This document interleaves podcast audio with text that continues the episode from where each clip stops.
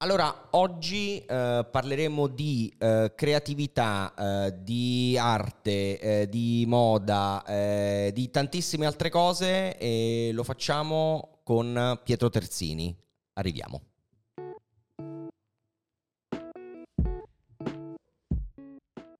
Signori, bentornati, una nuova puntata di Spigola, un podcast di Collateral. Io sono Andrea Tuzio e come vi dicevo poc'anzi eh, diamo il benvenuto a Pietro Terzini. Ciao a tutti. Ciao, Andrea. Pietro, eh, come stai? Bene, grazie. Ok, grazie di aver accettato naturalmente il nostro invito. Allora, per chi non lo sapesse, eh, Pietro Terzini è un creativo, architetto, artista, eh, una delle personalità più amate e irriverenti del, del mondo social media, ma come sapete non mi piace presentare l'ospite all'inizio e dire tutto quello che ha fatto perché lo scoprirete lungo la chiacchierata. Direi di iniziare. Che periodo è Pietro? Sei impegnato, non impegnato? È un periodo scarico? Com'è? Ma devo dire che è un bel periodo, si lavora tanto, si dorme poco. Si dorme poco? Però, ma perché si lavora tanto? Ah, per quel motivo. Poi c'è un po' di intrattenimento in mezzo. Però no, un bel periodo, devo dire, sono contento. Partiamo dal principio. Perché so che ad accendere il tuo interesse, anzi la passione per il mondo della pallacanestro, dell'hip hop, dello street style in generale e e della street culture anche, è stato Space Jam. I- eh, film con Michael Jordan, Bugs Bunny, eh, un film generazionale. Ehm, nel 1996, quando è uscito il film, avevi soltanto 6 anni. Sì. Che cosa ha significato per te Space Jam e come ha influenzato il tuo immaginario? Perché poi abbiamo scoperto fuori onda che entrambi l'abbiamo visto al cinema quando è uscito. Sì, io ero proprio un bambino. E Space Jam è un film che mi ha dato un po' un imprinting. Mi ha fatto scoprire una cosa che non sapevo esistesse. Eh, io quando avevo sei anni, per dire, giocavo a calcio nella squadra dell'oratorio, Ok. ma non era proprio il mio. Mm. Però arrivo da una famiglia dove comunque devi giocare a calcio. In Italia tutti i bambini, quando fanno uno sport, iniziano col calcio, poi capiscono. no? Esatto, tipo come me, ho iniziato a giocare a calcio e ho detto no, non è per me. Esatto, io ho visto Space Jam, è stata una salvezza, ho detto che cos'è questo sport, fantastico il basket. E poi c'è, c'è stata subito una fascinazione per tutto questo mondo americano, eh, per Michael Jordan come personaggio, come sportivo, per le scarpe, Eh le, le sneakers. Io andavo, mi ricordo, in giro in quegli anni con delle scarpe ortopediche perché avevo i piedi piatti che erano bruttissime, lì c'erano le Jordan. Madonna. Cioè, no, bellissime. La scarpa più bella del mondo. E poi la musica, cioè c'erano dentro delle canzoni di musica, diciamo RB, black, non era troppo rap, era più RB così. E, e proprio, come dire, io lo- l'avevo visto al cinema, poi dopo ho comprato la VHS e tutto il resto, e da lì poi l'ho rivisto, lo vedo ancora con piacere. E proprio, come dire, mi ha fatto innamorare di alcune cose, di questo mondo, di questo immaginario, che è ancora quello che mi piace oggi. Diciamo che mi ha determinato il gusto a sei anni che non è mai cambiato. Guarda, eh, parliamo la stessa lingua perché per me non è stato Space Jam perché io già venivo, no, avevo già visto qualcosa di Jordan, ad esempio avevo visto le finali con i Suns ehm, prima appunto del ritiro, Eh, ma all'epoca, quindi subito dopo aver visto Space Jam, quindi 6, 10, 12 anni magari, no? Facciamo passare un po' di tempo quali sono e quali erano più che altro i tuoi riferimenti, no? Quando eri proprio un ragazzino, oltre a quelli che mi hai descritto? Cosa magari guardavi in tv, che film ti piacevano, cosa ti piaceva ascoltare, cosa leggevi? Ma allora, devo dire che mh, quando ero alle elementari è stato il periodo che sono usciti i Pokémon. Ok. E quindi questa influenza molto giapponese in televisione c'era Dragon Ball, Holly e Benji, i Pokémon, le carte dei Pokémon che poi mia madre non mi comprava, però io cercavo in qualche modo di avere, di scambiare per incrementare la mia collezione. Poi mi ricordo proprio che mi piaceva ridisegnarli, inventarli. C'era questo disegnatore dei Pokémon che si chiamava Ken Sugimori, Sugimori e mi piaceva tantissimo il suo stile, quindi diciamo questa parte dei Pokémon. E mh, poi dopo, vabbè, io sono cresciuto con MTV, Ok. chiaro. Come dire, io, quando ero più alle medie tornavo a casa, si guardava TRL, poi magari la domenica c'era l'Euro Top 20, no? che eh, era presentata in inglese perché era il programma che veniva poi, come dire, fatto vedere in, in tutta Europa e c'erano poi delle canzoni eh, che erano conosciute da tutti. Mi ricordo l'anno, ero piccolo, che stata, c'è stata al primo posto per non so quanto My Heart Will Go On. Certo. Poi c'erano i Backstreet Boys. Poi dopo mi ricordo un grande switch con i Linkin Park, Eh quindi il crossover e poi dopo è arrivato il rap con, con Eminem e poi 50 Cent, eccetera. Quindi ascoltavo queste cose qui. E poi tanti film, beh, mi sono sempre piaciuti i film di Denzel Washington, eh, tipo uno dei miei preferiti è Deja Vu. Ok. Ehm, ma tante cose comunque molto legate ancora alla televisione. Tante riviste anche, si compravano le riviste. Io compravo una rivista italiana sull'hip hop che si chiamava Groove e quando compravi Groove c'era sempre dentro un CD con eh, sostanzialmente delle demo, dei mixtape eh, di rapper che eh, uscivano indipendenti, c'era l'Irene eh, la medica, poi c'erano tutte le cose di Fish, dei Dogo quando erano ancora indipendenti, eccetera. E quindi io sono cresciuto, diciamo, in questa nicchia eh, molto americanizzata no? della cultura e, ed ero, come dire, uno dei pochi nel, nel, nella mia città, che alla fine è un paesone, Lodi C'eravamo io, il mio amico Lorenzo Motta e tutti gli altri eh, gli piaceva altro, no? Beh, certo. Anche noi andavamo in giro con i pantaloni larghi, esatto. con un certo tipo di scarpe, mentre la cultura imperante era un'altra. Decisamente, magari vedevi molti più ragazzi, insomma, di quell'età, tra i 16 e i 17, con la camicia, con il pantalone. Sì, c'erano i pantaloni rich. Esatto, esatto, esatto. Beh, noi siamo cresciuti con altre reference e sì. quindi siamo andati da, in un'altra direzione. Um, se ripenso alla mia di infanzia, di adolescenza, ricordo benissimo che, di aver quasi immediatamente sognato di fare la radio nella vita. Cioè, mh, abbastanza velocemente arrivata a cacchio, voglio fare quello nella vita. Tu invece ricordi cosa volevi fare da grande quando eri ragazzino? Io ho avuto tantissimi sogni che poi si sono dimenticati. ho voluto fare tantissime cose. Quando ero piccolo volevo fare tipo l'archeologo. Beh, mi piacevano. Avevi visto Indiana Jones? Ho visto Indiana Jones, cioè. Stargate. eh, mi piaceva andare ai, ai, musei della scienza e anche quelli naturali dove si potevano comprare gli scheletri dei dinosauri da montare di legno, così. Quindi quella cosa mi piaceva fare. Eh, poi dopo col basket ho sognato di diventare un giocatore di basket, però chiaramente il fisico e l'altezza non è che me l'hanno troppo permesso. Non ce l'hanno permesso, non ce l'ha per maledetti. purtroppo, purtroppo. però veramente per tanti anni mi impegnavo perché c'era una voglia di diventare un giocatore di basket. Ma hai giocato in maniera seria? Vabbè, quanti... sì, ho fatto agonista. Quanti anni? Ah, da quando ho visto Space Jam, quindi esatto. da 6-7 anni fino, non so, ai 19-20. Eh, quindi giochi anche abbastanza bene. Ah, tuttora sì, giocavo, giocavo. Adesso ogni tanto campetti. Ah, campetto, ah. Sì, però mi faccio sempre male. Contratture muscolari, di tutto. Un giovane vecchio. Eh. No, ma davvero, ma no, io gioco con gente anche molto più grande di me che sta sempre alla grande. Io sono il primo ad uscire, si fa male.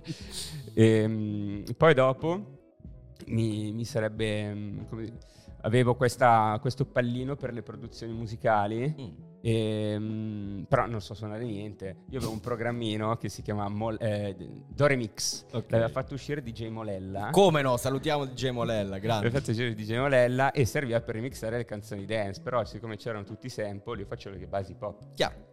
In un periodo in cui l'hip hop, eh, come dire, non ascoltava nessuno, ma mi era capitato a 14 anni con questo rapper molto più grande di me di andare a registrare su una mia base da bassi maestro. Perché è mostro sacro. No mostro sacro però era un periodo in cui anche come dire questi OG questi, eh, queste leggende erano più come dire accessibili perché era una nicchia. Certo. quindi mi, ho avuto questo pallino per, per le produzioni pop e, e dopo uh, sono andato a studiare architettura, quindi ho detto eh, faccio l'architetto, poi ho cambiato ancora idea e adesso mi sono ritrovato a fare arte, creatività, una cosa indefinita, però è un po' successo. Però diciamo che il minimo comune denominatore eh, è come dire la mia voglia di, di lavorare tanto. La tua curiosità. Sì, la mia curiosità, ah, il fatto sì. che sia una spugna e ho i miei processi creativi che alla fine sono sempre uguali e quindi che sia da una parte o dall'altra cerco un pochino di esprimere. Ma mh, mm, hai, hai, citato eh, i tuoi studi in architettura perché no, la realtà dell'hip hop e quello che ci hai descritto è senza dubbio molto distante. Eh, in un certo qual modo dall'architettura, dall'arte, ma cosa ti ha portato ad avvicinarti appunto a questi due mondi che sembrano lontani no? da quello che ci hai descritto? Ma di fatto ciò che li accomuna secondo me è il tema della creazione di qualcosa. Poi per me il tema della la parola creazione non mi piace perché alla fine non si crea mai niente, si, si prende, si trasforma, si, si plasma. Delle, si plasma, si trasformano delle cose che già esistono, si mixano, si remixano, eccetera. Però è come dire c'è un atto pratico nel, nel far qualcosa. Eh, diversamente magari da, non lo so, fare l'avvocato piuttosto che eh, il chirurgo. Come no? Ehm, quindi ho visto questo come dire minimo comune denominatore e poi comunque ehm, l'arte e, e, l'architettura hanno una forte componente diciamo visiva, grafica che fa parte anche della cultura dell'hip hop perché l'hip hop di fatto ha una sua estetica certo. proprio visuale, dai graffiti fino al design dei, dei vestiti. No? Assolutamente. Eh, quindi mh, le vedo come delle cose comunque non così lontane. Poi dopo ovviamente, ci, come ci sono tanti generi musicali e anche tanti sottogeneri dell'hip hop, ci sono tanti generi di arte, tanti generi di, eh, di architettura, dopo lì è un po' il gusto eh, che ti porta a trovare anche dei, dire, delle affinità tra una cosa e l'altra. E, quindi arriviamo agli anni dell'università, quando decidi appunto di iscriverti alla facoltà di architettura del Politecnico di Milano. Eh, c'è qualcosa eh, di, di, quegli anni passati in aula che ehm, è ancora presente nel, nel, in quello che fai, in, quello, in ciò che sei?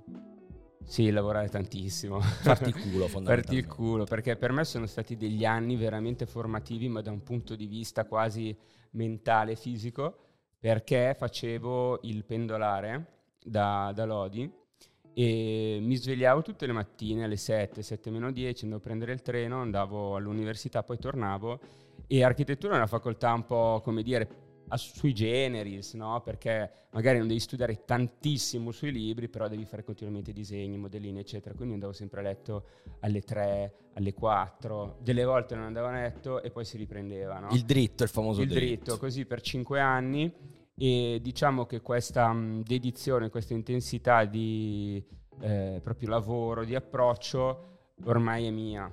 E, e quindi per quello che faccio adesso è una componente che mi tiene H24 con la testa a pensare a quello che devo fare. E come è anche una trappola. Eh, come la gestisci sta roba? Eh, non è che si gestisce, almeno io non so gestirla. Ok. Eh, è una trappola, magari mi capita di essere, non lo so, al weekend, eh, in giro, anche in situazioni, come dire, tranquille, però la testa da un'altra parte. Eh, è un po' un'ossessione. sì, sì, sì, sì, sì. Eh, n- non c'è tanta via d'uscita.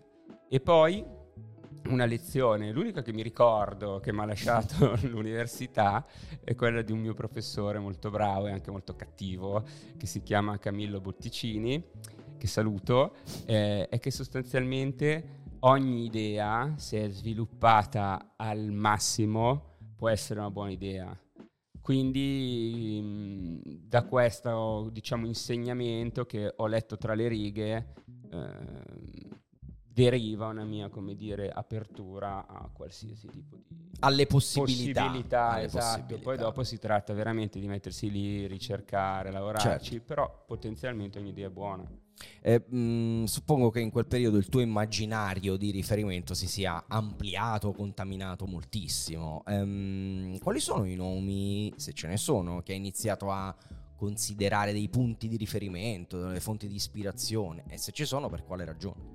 Ma allora, devo dire che a me ha aiutato tantissimo, non tanto eh, andare all'università, però in quegli anni c'era un sito, che era il sito di Kanye West, okay. che si chiamava Kanye University, che era okay. gestito da Virgil Abloh, che repostava un casino di roba e anche i primi... Mh, come dire, i primi articoli di Esnobiety parlavano di tutto, appunto dall'architettura, alla moda, eccetera. Mi ha aperto un po' il mondo.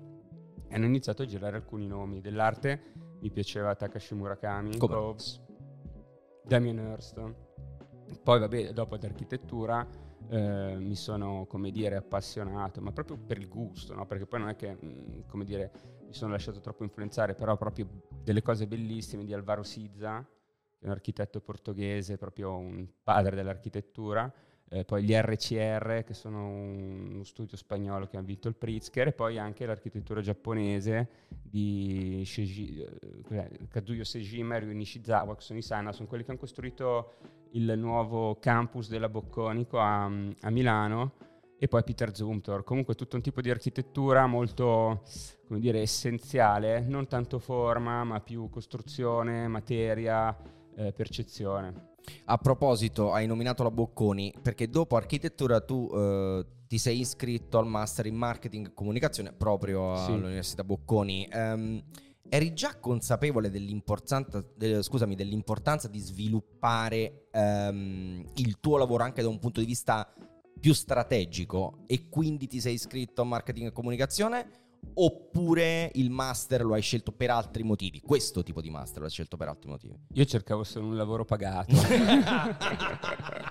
e hai pensato, oh, marketing e comunicazione funziona sempre. No, esatto, perché comunque io bazzicavo negli studi di architettura sin dal mio primo anno okay. come stagista, disegnatore, modellista, factotum, eccetera, in Italia e anche all'estero.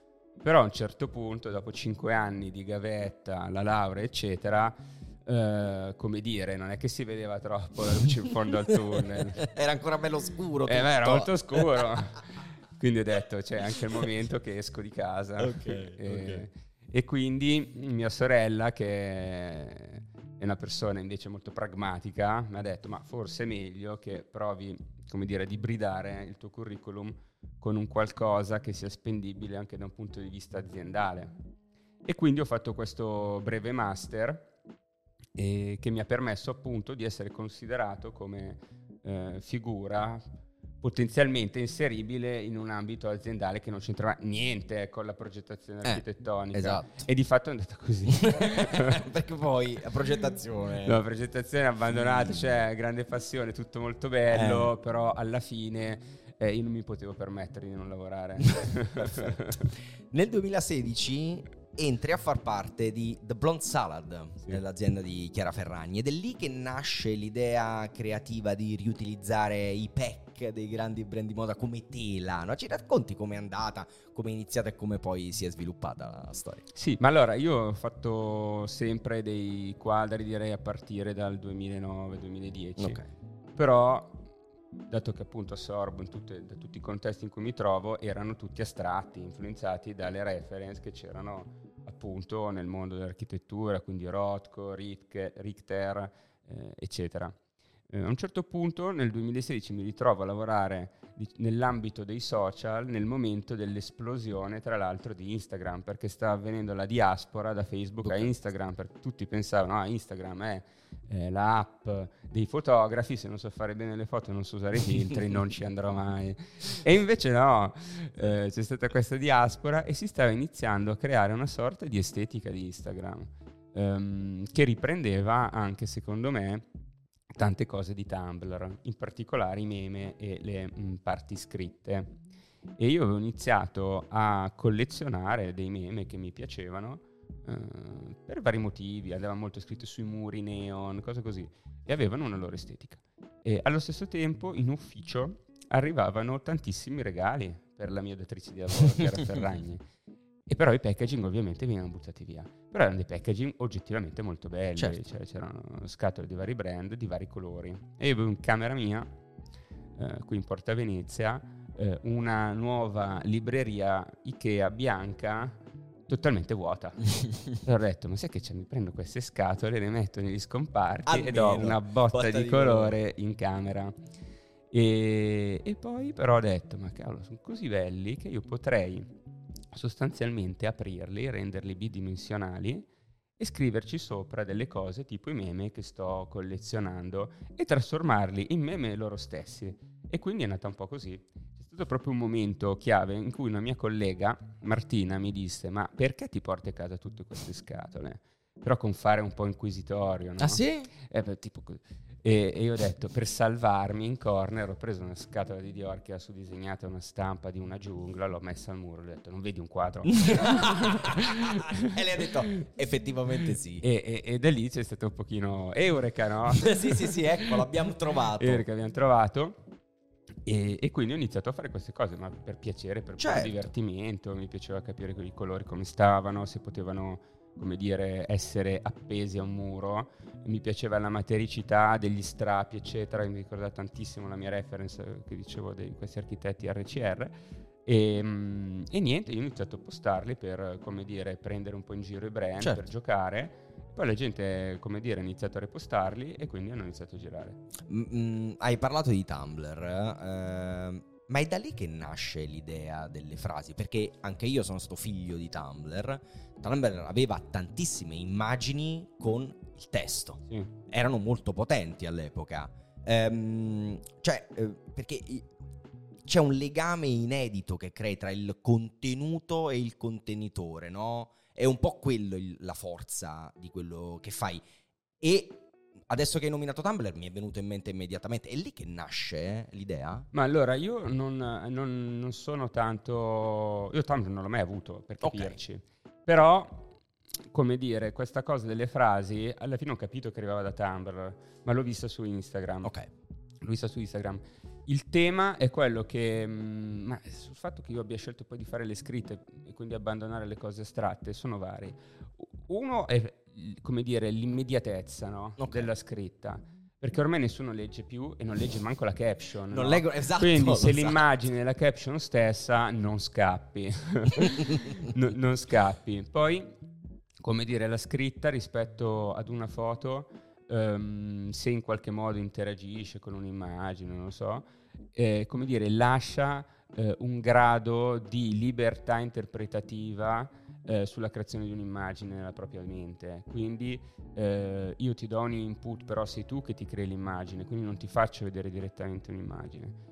Ehm, poi dopo il fatto che io abbia deciso di metterle su- sui sacchetti, eccetera, mi serviva eh, in maniera proprio diretta, istantanea, per creare una sorta di eh, colli- collisione, una sorta di eh, cortocircuito tra quella che è nel colle- nell'immaginario collettivo, come dire, la percezione eh, di un brand, perché i brand secondo me sono ormai come le nuove religioni, no? Ognuno sì. ha qualcosa da dire, Certo. quindi ognuno ha un'idea di quello che dice quel brand e se ci scrivo sopra qualcosa, immediatamente se conosco l'identità di quel brand, tac, riconosco il giochino di parole piuttosto che mm, l'ironia, eccetera. Quindi di fatto io ho scelto le scritte perché sono immediate su una piattaforma, come dicevi tu, che le contiene, che è immediata, veloce. Poi dopo sono passato ai DM, Sì. eh, che sono sostanzialmente screenshot di conversazioni che faccio tra i miei due profili, Fred e Price e il mio, no? Certo. Eh, e, e che poi, come dire, pubblico come meme sostanzialmente. Ehm, ma questo l'ho deciso di fare perché mi piaceva, a me è sempre piaciuta l'idea nell'arte del potevo farlo anch'io. Cioè, è, che, è- che è, fortissima, è- no? è la cosa più forte perché quando tu dici cavolo, no, potevo farlo anch'io, però nessuno l'ha fatto. Eh, Quindi a me quella cosa ha sempre proprio dato grande piacere. E ho detto, cavolo, se faccio questa cosa e nessuno l'ha fatta, eh, È perfetta posso raggiungere quel tipo Eh, di, sì. di sensazione. E poi perché, come dire, sono facili da fare e io ne faccio uno al giorno di solito, quindi posso mantenere una produzione alta, alta. e quindi se- come se fosse una continua performance. E allo stesso tempo boh, hanno un'estetica minimal che a me piace, rende il profilo pulito. E ne hai parlato anche prima, anche da un punto di vista eh, architettonico, sei attratto da una- un'estetica minimale. Sì, no? sì, Dicevi cioè mi piace l'essenza e, mm, e niente, sono veloci, sono sintetici. Allora, l'opera che ti ha aiutato a conquistare Milano, concedimi questa cosa, e con essa poi tra l'altro il mondo della moda, del design, è quella che, hai- ehm, che hai realizzato per Hermes, no? Come sei arrivato alla frase Love didn't meet her at her best, it met her in Hermes. Allora, eh, questa qui è una frase che era un meme, tanto per cambiare, ma non era così. Mm, Era in prima persona. ok. È una frase eh, firmata JS Park ok. e dice Love don't meet you at your best, it meets it, uh, meet you in your mess. ok. E io mm, proprio come dire, un giorno ho detto, ah ma se metto però in terza persona, metto Air, Hermes, diventa Hermes, no? Chiaro. E quindi da questa cavolata... Beh, non mi sembra tanto una cavolata così su due piedi. eh. ma no, alla fine è una cosa che scopri, cioè, ah, divertente. Sì, però funziona. Lo puoi fare. No, dipende dal contesto in cui poi dopo te la giochi. Quindi io l'ho messo in Photoshop. Ok. Sul, sul cantiere di Hermes che c'era durante il periodo del Covid.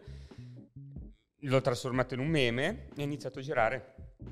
E ha funzionato. Ha funzionato perché ho- alla fine ho scoperto che Hermes ha tantissimi aficionados o comunque tantissimi fan, forse il brand più amato di tutti. L'ho scoperto con questo meme, con, con questo... Ma, ma è vero che dopo la pubblicazione dell'opera ti ha contattato un membro della famiglia Hermes? Sì, è vero, su LinkedIn, non su Instagram, e mi ha detto... eh, bello il graffito che hai fatto sul negozio della mia famiglia. E l'ho detto, si chiama Dominic Mussari. L'ho scritto, scusa, Dominic, però guarda, eh, in realtà l'ho dovuto fare digitalmente perché se no mi davano la multa e magari mi sporcavo pure la fedina penale nel, mio paese. Eh, perché non, la tua famiglia mica mi ha dato nessun permesso. Mi fa, no, ma devi farlo veramente. Eh, sì. E poi dopo mi ha scritto una volta vieni a Milano se do qualche consiglio su dove andare. È stato carino. Senti, all'opera di Hermes poi ne sono seguite molte altre. Eh, Quando è entrata eh, in gioco l'idea di rendere questa roba seriale? Ma in realtà eh, lo era già da prima quando facevo i sacchetti. Ok. Cioè, eh, come dire, mh, la mia eh, preoccupazione era mh, non posso fare solo una cosa. Primi- uno dei primissimi che avevo fatto era su Witton, The Best Things Are Not Sì. Things. Eh, quindi questa, come dire, mh, collisione tra quello che è un brand super lusso e poi una frase eh, che parla delle cose che sono veramente importanti. Ho detto, però potenzialmente un'idea estendibile a tutti i brand e quindi ho iniziato a fare i vari sacchetti. Il problema era trovarsi eh, i sacchetti Certo. di quello che ti serviva. E, e niente, poi dopo è diventata una cosa anche spendibile da un punto di vista commerciale e pubblicitario a, a, come dire, a brand che sono anche al di fuori del- dell'universo della moda. Mm, toglimi una curiosità, ma tu le frasi eh, le segni sul telefono, hai un block notice, eh, le- dove le segni? Il segno nelle note dell'iPhone. Ok, quindi un e classico. tante volte però. mi dimentico proprio, cioè magari in situazioni tipo sulla doccia oppure eh, sul divano che non ho lì il telefono, mi viene in mente un giochino di parole, una frase, dico eh sì, dopo me lo segno, quando sono lì eh, lo apro e dico no, non me lo ricordo. più". Ma quindi l'ispirazione per le frasi arriva da qualunque cosa. Da tutto, da tutto, ma da- dai film, Certo. ai libri, alla musica, tantissimo alla musica, io sono un super fan dell'hip hop, cioè nei te- ma proprio anche di hip hop italiano ci sono delle perle incredibili, delle immagini che poi ovviamente non è che posso copiare perché sennò mi arriva la diffida dell'avvocato, però ci sono proprio delle cose di grande ispirazione. E poi anche dalla vita come dire mh, Di tutti quotidiana, andare al bar, in quello che mi dicono i miei amici, io ho degli amici anche eh, come dire un po' eccentrici, un po' strani che come dire, tirano fuori delle immagini, no? Quando parlano, che E dici, tu le "Aspetta, me la- me la fotografi?" ridici Eh, che me la segno. Esatto, Eh, esatto. l'ispirazione è proprio lì. Arriva da Anzi, se mi cosa. metto lì a pensare adesso devo trovare, non, Non arriva. non arriva. È la vita, cioè il Sì, sì, vissuto. sì, sì. Eh, lo capisco perfettamente, ma entriamo nel vivo del tuo lavoro perché con le tue opere in un certo senso ribalti la percezione che abbiamo delle shopper, no? Le- ne, ne hai parlato tanto, cioè cambi il loro messaggio e nel farlo utilizzi l'ironia, che è un, un tuo tratto distintivo.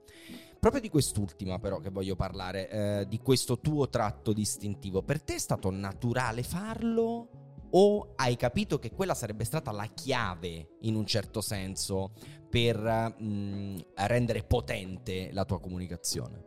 Allora, all'inizio è stato naturale, perché io sono così. Esatto, sì, sì, sì, ma Perché- infatti- Perché io sono così, anzi, come dire, i, i miei amici, le persone che mi stanno attorno, eh, dicono sempre che io faccio un casino di freddure. dico casino di freddure, loro non ridono, no? Cioè, dico delle grandi cavolate a volte. Ma meno male. Eh, quindi è, è nato in maniera del tutto naturale perché mi piace, poi è diventata una chiave quasi distintiva e magari quando ci sono delle commesse eh, importanti eccetera, allora cerco di trovare quel tipo di chiave, però ovviamente non è sempre possibile e mm, a me non piace fare delle cose forzate. Quindi quando la trovo bene, quando non la trovo eh, gioco con, altri, con, altre figure retoriche magari o con altri stratagemmi. Certo.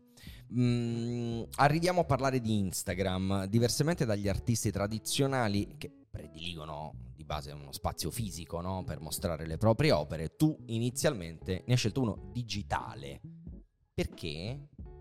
Ma in, ehm, nel senso, io sono stato definito artista, a me non è che ho mai voluto fare l'artista. No, beh, di solito Quindi... si viene sempre definiti tali. Quando dici che sei un artista, tendenzialmente c'è qualcosa che. Ah. Cioè, nel senso, io volevo fare una mia pagina in cui non ci fossero le mie foto, okay. perché a me non piace farmi le foto, okay. in cui mettevo delle cose con la curiosità di capire se agli altri potessero piacere. piacere potessero piacere. Già quando ero piccolino, più piccolo, avevo fatto un blog di architettura che si chiama Topom XXX, sembra quasi un sito porno. Sì, quando digitavi in Google, cioè inizialmente che non è indicizzato, cioè saltavano fuori. E, però io avevo fatto questa cosa, non come dire, eh, per scopo di lucro, non sapevo neanche come si potesse guadagnare no, certo. con internet. L'avevo fatto per capire se le cose che piacevano a me e il mio gusto poteva avere, come dire, ehm, riscontro anche con qualcun altro, potesse piacere a qualcun altro, proprio per una curiosità per dire ma sono l'unico sì, a cui piace questa roba, a cui interessa questa cosa c'è qualcun altro e se tu trovi anche uno, due, tre amici e cui dicono no mi piace, cavolo sei contento, esatto. sei una piccola gang. Sei già Quindi io ho iniziato uh, assolutamente con questo spirito. Poi dopo um, è stata una galleria americana che si chiama Rosenbaum Contemporary un po' di anni fa a dirmi guarda che noi siamo interessati ad avere le tue opere, che io chiamavo sacchetti, i miei sacchetti. che volete i miei sacchetti? e quindi, mh, mm, come dire, ho fatto, eh, ho spedito a loro alcuni di questi sacchetti che sono stati poi esposti e venduti eh, ad una fiera d'arte a Palm Beach. E come l'hai percepita quella cosa? Come la vivevi? Ma la vivevo con divertimento. Ok con divertimento, dice ma guarda che cosa mi è successo. ma ti pare? Ma ti pare, no, perché comunque mh, poi io posso capire che uh, questo tipo di produzione che faccio possa essere considerata contemporanea, cioè certo. tanti adesso mi chiedono, ma proprio come dire art dealer, di stampare su tela i DM, ok? Um, che di fatto sono prodotti da un'app e condivisi nell'app, quindi è come dire prendere una cosa che nasce dal digitale con un'estetica digitale così, portarla su, uh, su tela, eh, perché viene considerata arte moderna. Nel contesto storico in cui viviamo, ti posso dire, sì, può essere considerata come arte certo. moderna, eh, facciamo questo tentativo, però nel senso è tutto un po' così, io lo faccio perché mi piace. Perché ti piace, perché ti piace e basta, ce ne fossero. E, ehm, quando però hai iniziato eri già presente sui social con il profilo Fridays Fries, eh, cioè, hai un giorno preferito per mangiare le patatine? no, mangiare tutti i giorni, Anche non posso. io! cioè, volendo, però... Ci piacciono le patatine però. No, sì, tanto. Eh. Ma quel nome lì mi era venuto in mente mente perché appunto io non avevo il mio profilo, non volevo fare foto così, però mi piaceva tanto appunto l'idea di condividere, di vedere se eh, si poteva avere riscontro il mio gusto. E una sera, in una situazione proprio di scomodità, avevo nel mio letto il mio coinquilino perché c'era tanta gente in casa, okay. non riuscivo a dormire. E intanto avevo questa idea di aprire questa pagina proprio ho pensato a due cose belle, perché in una situazione di disagio ho pensato il venerdì le patatine fritte, Freddy Fries, che secondo me suona bene. Decisamente sì. Eh, scherzi a parte però, all'inizio si trattava soltanto di un account IG, poi con il tempo è evoluto al punto che nella bio del profilo oggi leggiamo Pietro Terzini's Archive, giusto? Sì. Ok, ma come e quando hai deciso che sarebbe poi potuto diventare anche una digital media company, un brand di abbigliamento. Quando è che è successo? Ma anche lì un po' a caso. Eh, allora, non sen- avevo dubbi. Nel senso, io ho dovuto aprire il mio profilo eh, Pietro Terzini, ma perché erano degli anni quando l'ho aperto che eh, ero su Tinder. Ok, ok. Non ci sei più? No, adesso no. Ok. E, mh, però avevo collegato Friday Fries, no? Tutti Ok. dicevano, ma come sei tu? Eh, questo profilo sembra gestito da una nonna, no, da una donna, scusa, non da una- è uno scam, eccetera. Quindi ho dovuto almeno aprire il mio profilo da Eh, linkare. così Guardate, ci sono. una foto. Sono io. Sono io. Poi comunque è finito adesso, diventare il contenitore di quello che facevo, quindi ha fatto la fine di Friday Fries. Eh, Friday Fries prima era appunto il mio unico profilo dove postavo le mie cose e poi dopo è diventato più grande l'altro, l'ho un po' abbandonato, però poi ho fatto una società eh, che si chiama Friday Fries Certo. e appunto si occupa di, di- di tutte le mie collaborazioni eccetera poi non è ancora un brand abbigliamento nel senso io tramite Friday Fries faccio delle collaborazioni di prodotto con altri brand eh, però è una cosa in divenire Ok, lo diventerà. Continuo a perdere follower perché posto molto di meno. Eh, no, perché ormai la regola di Instagram è che adesso ormai non si cresce più e se non posti perdi follower. Eh, esatto. Quindi io lo- mh, sono sempre lì che dico ma cosa posto oggi? Poi riposto le stesse cose sul profilo, quindi sono veramente pigro. Devo capire un attimo come gestirlo. Però di fatto Friday Fries è eh, anche il nome della mia società. Mm, ok. Ehm, quindi sei pigro di base? Allora, sono pigro a fare le cose che non mi va di fare. Poi Ok. a fare i miei lavori sono un treno. Ok, ci sta. sì.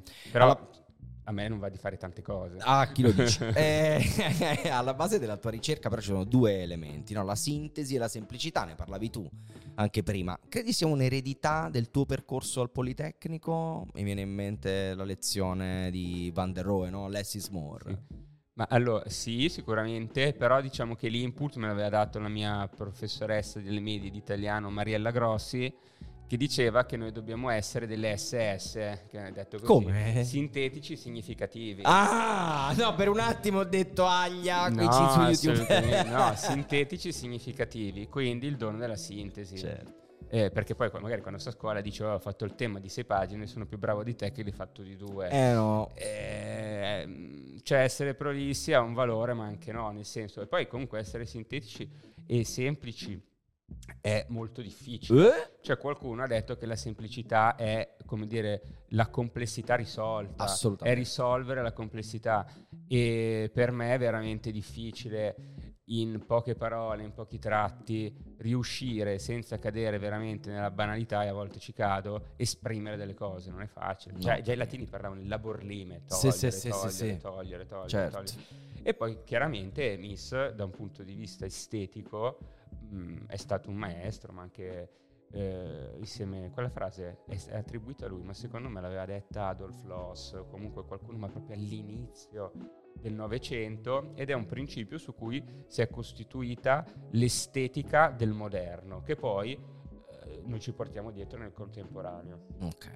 Eh, rimanendo sul concetto di semplicità, vorrei chiederti qual è la cosa che più ti preme comunicare con quello che fai, quindi con le tue opere. Si può dire che il tuo è un vero e proprio percorso, forse invito a una sorta di recupero del valore dell'essenzialità.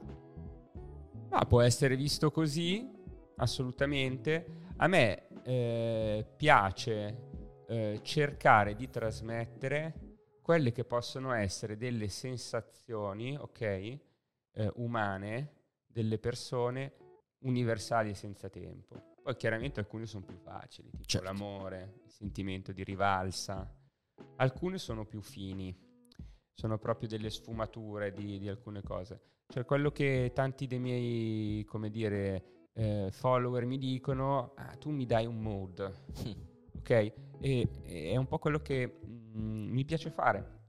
Però n- non è facile, ma mm, è un po' la mia linea guida. Ok, perché pur non essendo, anzi, pur essendo un architetto, ma non avendo mai eh, svolto la professione, eppure in questi due anni le tue opere non si sono limitate ai social, ma si sono materializzate anche eh, su vetrine, billboard, impalcature di cantieri, ovunque ti abbiamo visto.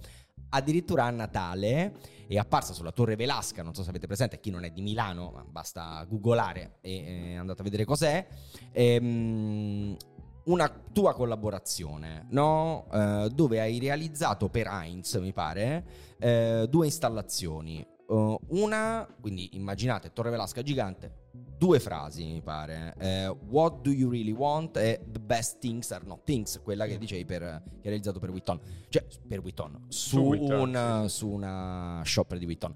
Cosa si prova a vedere il proprio lavoro proiettato su uno dei monumenti simbolo di Milano?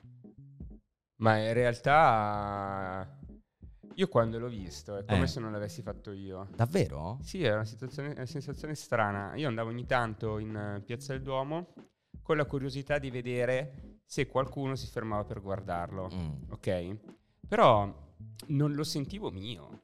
Cioè, i- come dire, nel mio processo creativo, il momento in cui, come dire, eh, provo piacere, dico, ah, l'ho fatto perché mi piace, è quando trovo l'idea. Ok. Ok, quando sono in fase di progettazione dico che faccio questo.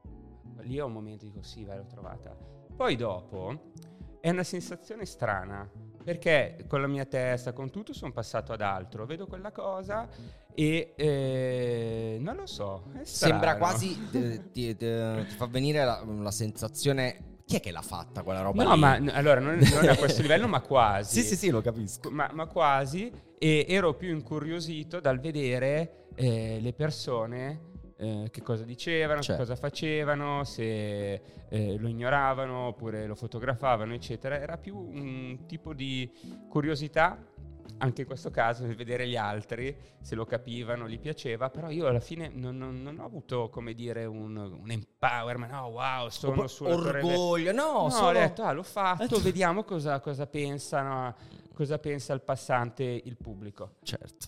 No, ma è, è abbastanza. Cioè, io almeno lo capisco molto facilmente, nel senso che anche quando magari risento qualcosa che ho fatto, o rileggo qualcosa che ho scritto, lo faccio con quell'approccio lì, cioè non, non l'ho fatto io, in modo tale da magari poterci vedere delle altre cose, mm, anche magari per vedere il lavoro che hai fatto e per poterlo giudicare in maniera differente. Eh, mm, tra gli altri progetti che portano la tua firma c'è quello in collaborazione con Tiffany. Sì. Eh, com'è andata? Cioè, qual è stato il processo poi di pensiero che ti ha portato dietro al messaggio Lock Your Love?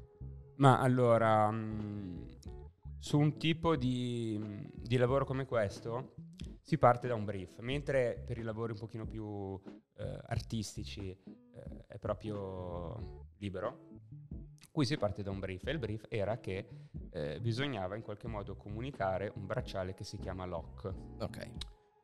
E mh, chiaramente nel mio processo di ricerca iniziale, da- che sostanzialmente da, da che parte Da dove vado, vado a prendere, Eh, qual è il certo. gancio no, di questa cosa, ho iniziato a scrivere delle parole. E mi sono accorto che se scrivevo Lock Your Love avevo la possibilità di avere eh, tre O allineate che con un piccolo, come dire, eh, tocco grafico si potevano trasformare nel bracciale stesso. Ok. E quindi ho detto, va bene, anche se non è un claim incredibile, Lock Your Love, però c'era la possibilità di trasformarlo in una sorta di disegno in cui si inseriva anche il prodotto e quindi diciamo che quell'opera diventava sia il prodotto sia il claim del prodotto e quindi mi sembrava una- un buon merge di, questi- sì. di queste, di queste cose fatto anche lì con poche parole, pochi tratti, eccetera, ed è stato così. Però si è l'ho un po' scoperto, anche come nel caso di Hermes. Mh, Facendo, tu scopri delle idee che non è che ti viene l'idea, scopri che esiste già quel- quell'idea e che la puoi utilizzare per fare qualcosa. L'ho scoperto proprio disegnandolo. Mm, mm, è un po' il lavoro anche, no, in questo senso, naturalmente in un contesto diverso, dei, dei copywriter, no? Che devono riuscire a prendere e mettere insieme delle cose in 3, 2, 4, 5, 8 parole. Lo stesso. Eh, sì, sì, sì, perché eh, ah, qui siamo un'agenzia di comunicazione, eh, l'abbiamo fatto quante volte? È troppo, troppo, troppo. Ehm, osservando la tua produzione artistica possiamo individuare però tre filoni. Il tempo con le installazioni degli orologi, l'amore, no? I sentimenti con i DM e la moda con, i, Mm. con il packaging, con i packaging. A eccezione dell'ultimo che abbiamo ampiamente approfondito, ce l'hai raccontato, che cosa ti ha spinto a riflettere sugli altri due? Cioè sul tempo, sull'amore? Beh, il tempo è la misura della vita. Cioè, mm, non lo puoi comprare, lo puoi usare solo una volta. E va in una direzione soltanto. Va in una direzione soltanto, è la cosa più importante. Cioè, se non ci... noi esistiamo in funzione del tempo. E quindi, secondo me, è un tema interessante. Specialmente nella nostra epoca, se io guardo il tempo in cui il, lo schermo del mio telefono è acceso, dico no, è tipo 7 ore al giorno, 8 ore al giorno, tu fai il calcolo su un anno, dici di tempo, ho buttato via 80 giorni della mia vita, per sì. dire. Cioè, quello è il tempo e nessuno te lo ridà. E poi l'amore, eh, perché è un sentimento universale senza tempo, nel senso se noi pensiamo anche a quello che abbiamo studiato alle superiori, alle medie, eh, nella letteratura italiana e anche estera, cioè alla fine, come dire, il filo conduttore di tutto è l'amore. Poi non deve essere l'amore eh, per forza, eh, diciamo, coniugale per un uomo, no, romantico. può essere l'amore per la patria, cioè. pensa Fosco, no? Sì, sì, Però comunque un sentimento fortissimo che caratterizza noi come esseri umani da quando siamo sulla Terra e, e che cambiando il mondo resta comunque immutato. È il motore del mondo, sì. io almeno l'ho sempre sì, definito. Sì, esatto, mi piacciono questi grandi sentimenti eh, universali e lui è probabilmente il più forte. Assolutamente. Eh, hai già in mente un nuovo tema da approfondire in futuro? No, in realtà no. Vado avanti con questi cercando di, come dire, estendere quello che faccio eh, a un tipo di installazioni diverse anche in uh, nuovi paesi e secondo me mh, mm, io sto un po' aspettando che cambi mh, mm, la tecnologia, nel senso noi adesso su tutte le nostre app abbiamo un tipo di comunicazione eh, visiva. Sì, cioè, vis- visiva, che può essere testuale o no, però comunque visiva in questo tipo. Nel momento in cui cambierà l'hardware, quindi il nostro telefono, piuttosto che adesso lanciano i visori, eccetera, e ci sarà proprio un'evoluzione tecnologica dell'hardware, eh, ci saranno secondo me nuove opportunità almeno dal punto di vista digitale, per, eh, per esplorare cose creative. Poi a me piace fare tante come dire, collaborazioni anche adesso di prodotto, eh, sulla moda, sul design, quindi eh, riprendo anche un po' i miei studi di, certo. di disegno tecnico, eccetera.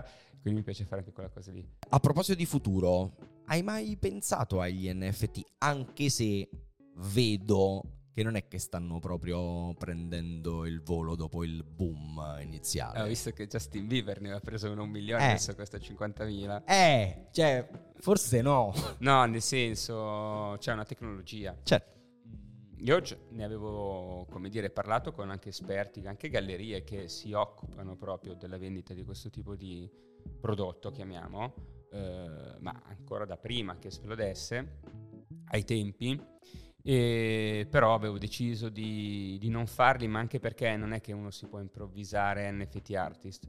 Ovvero, tu puoi fare il tuo JPEG, la tua cosa, però devi avere comunque la community eh, a cui comunicare, a cui, a cui puoi proporlo. E le community sono su Twitter e su Discord, che sì. sono due piattaforme che io non, non utilizzo. Beh, Discord lo utilizzo per giocare con... Twitch, su Twitch anche? Eh? Eh, Twitch non lo so. No, vabbè. Eh, mi hanno detto queste. Io Discord, Discord adesso lo utilizzo per giocare con Mid Journey, per fare l'intelligenza artificiale. Sì.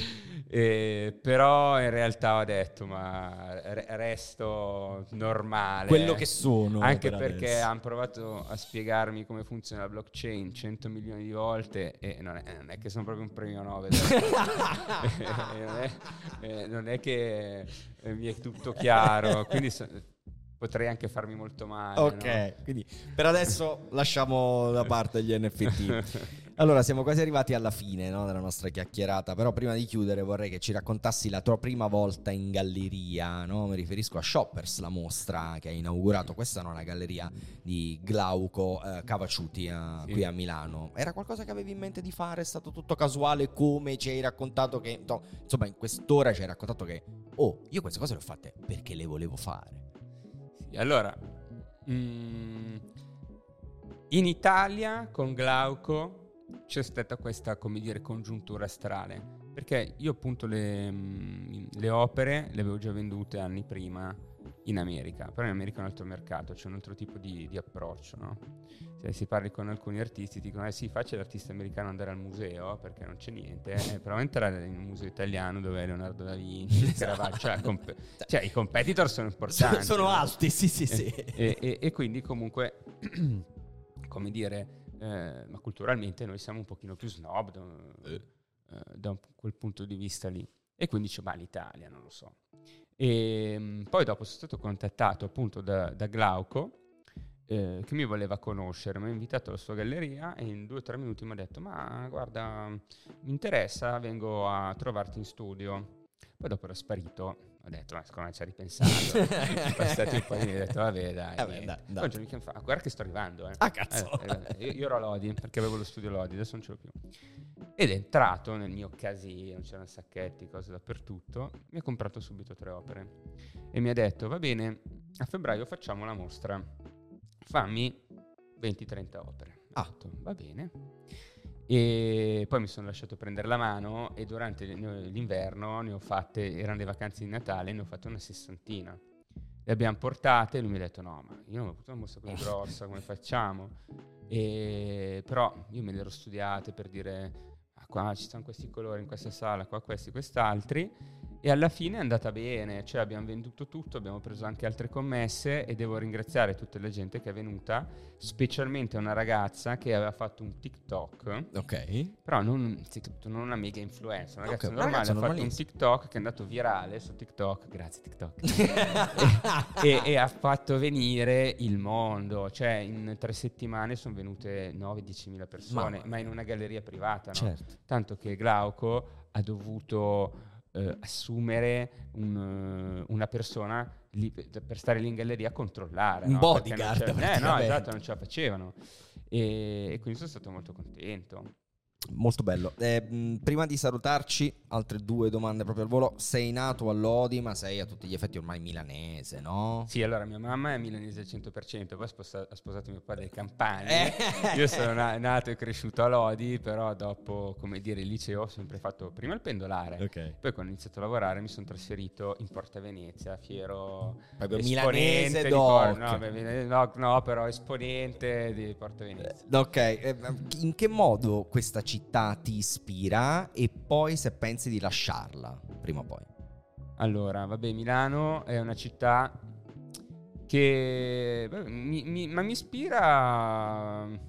Sì, mi ispira fino a un certo punto. Mi, cioè, mi piace starci, però l'ispirazione, che, cioè, che sia Milano, che sia Lodio, che sia allo Scabos, eh, è dentro di me. Assolutamente. Um, a me piace stare a Milano, il problema è che costa troppo, cioè veramente i prezzi stanno schizzando e quindi un giorno, metti che faccio famiglia, devo comprare una casa, uno spazio grosso dove lavorare, eh, a parità di costo, se torno a casa mia mi compro un capannone gigante, eh. mi prendo un monolocale. L'ultima proprio un brand o una realtà con cui sogni magari o desideri collaborare magari un giorno. Ma allora, mm, io ho il mio brand preferito con cui sto lavorando, non ho ancora, come dire, non dire gatto se, se non, non ce l'hai nel sacco. Certo, quindi non puoi dire, naturalmente. No, però è legato a Space Jam.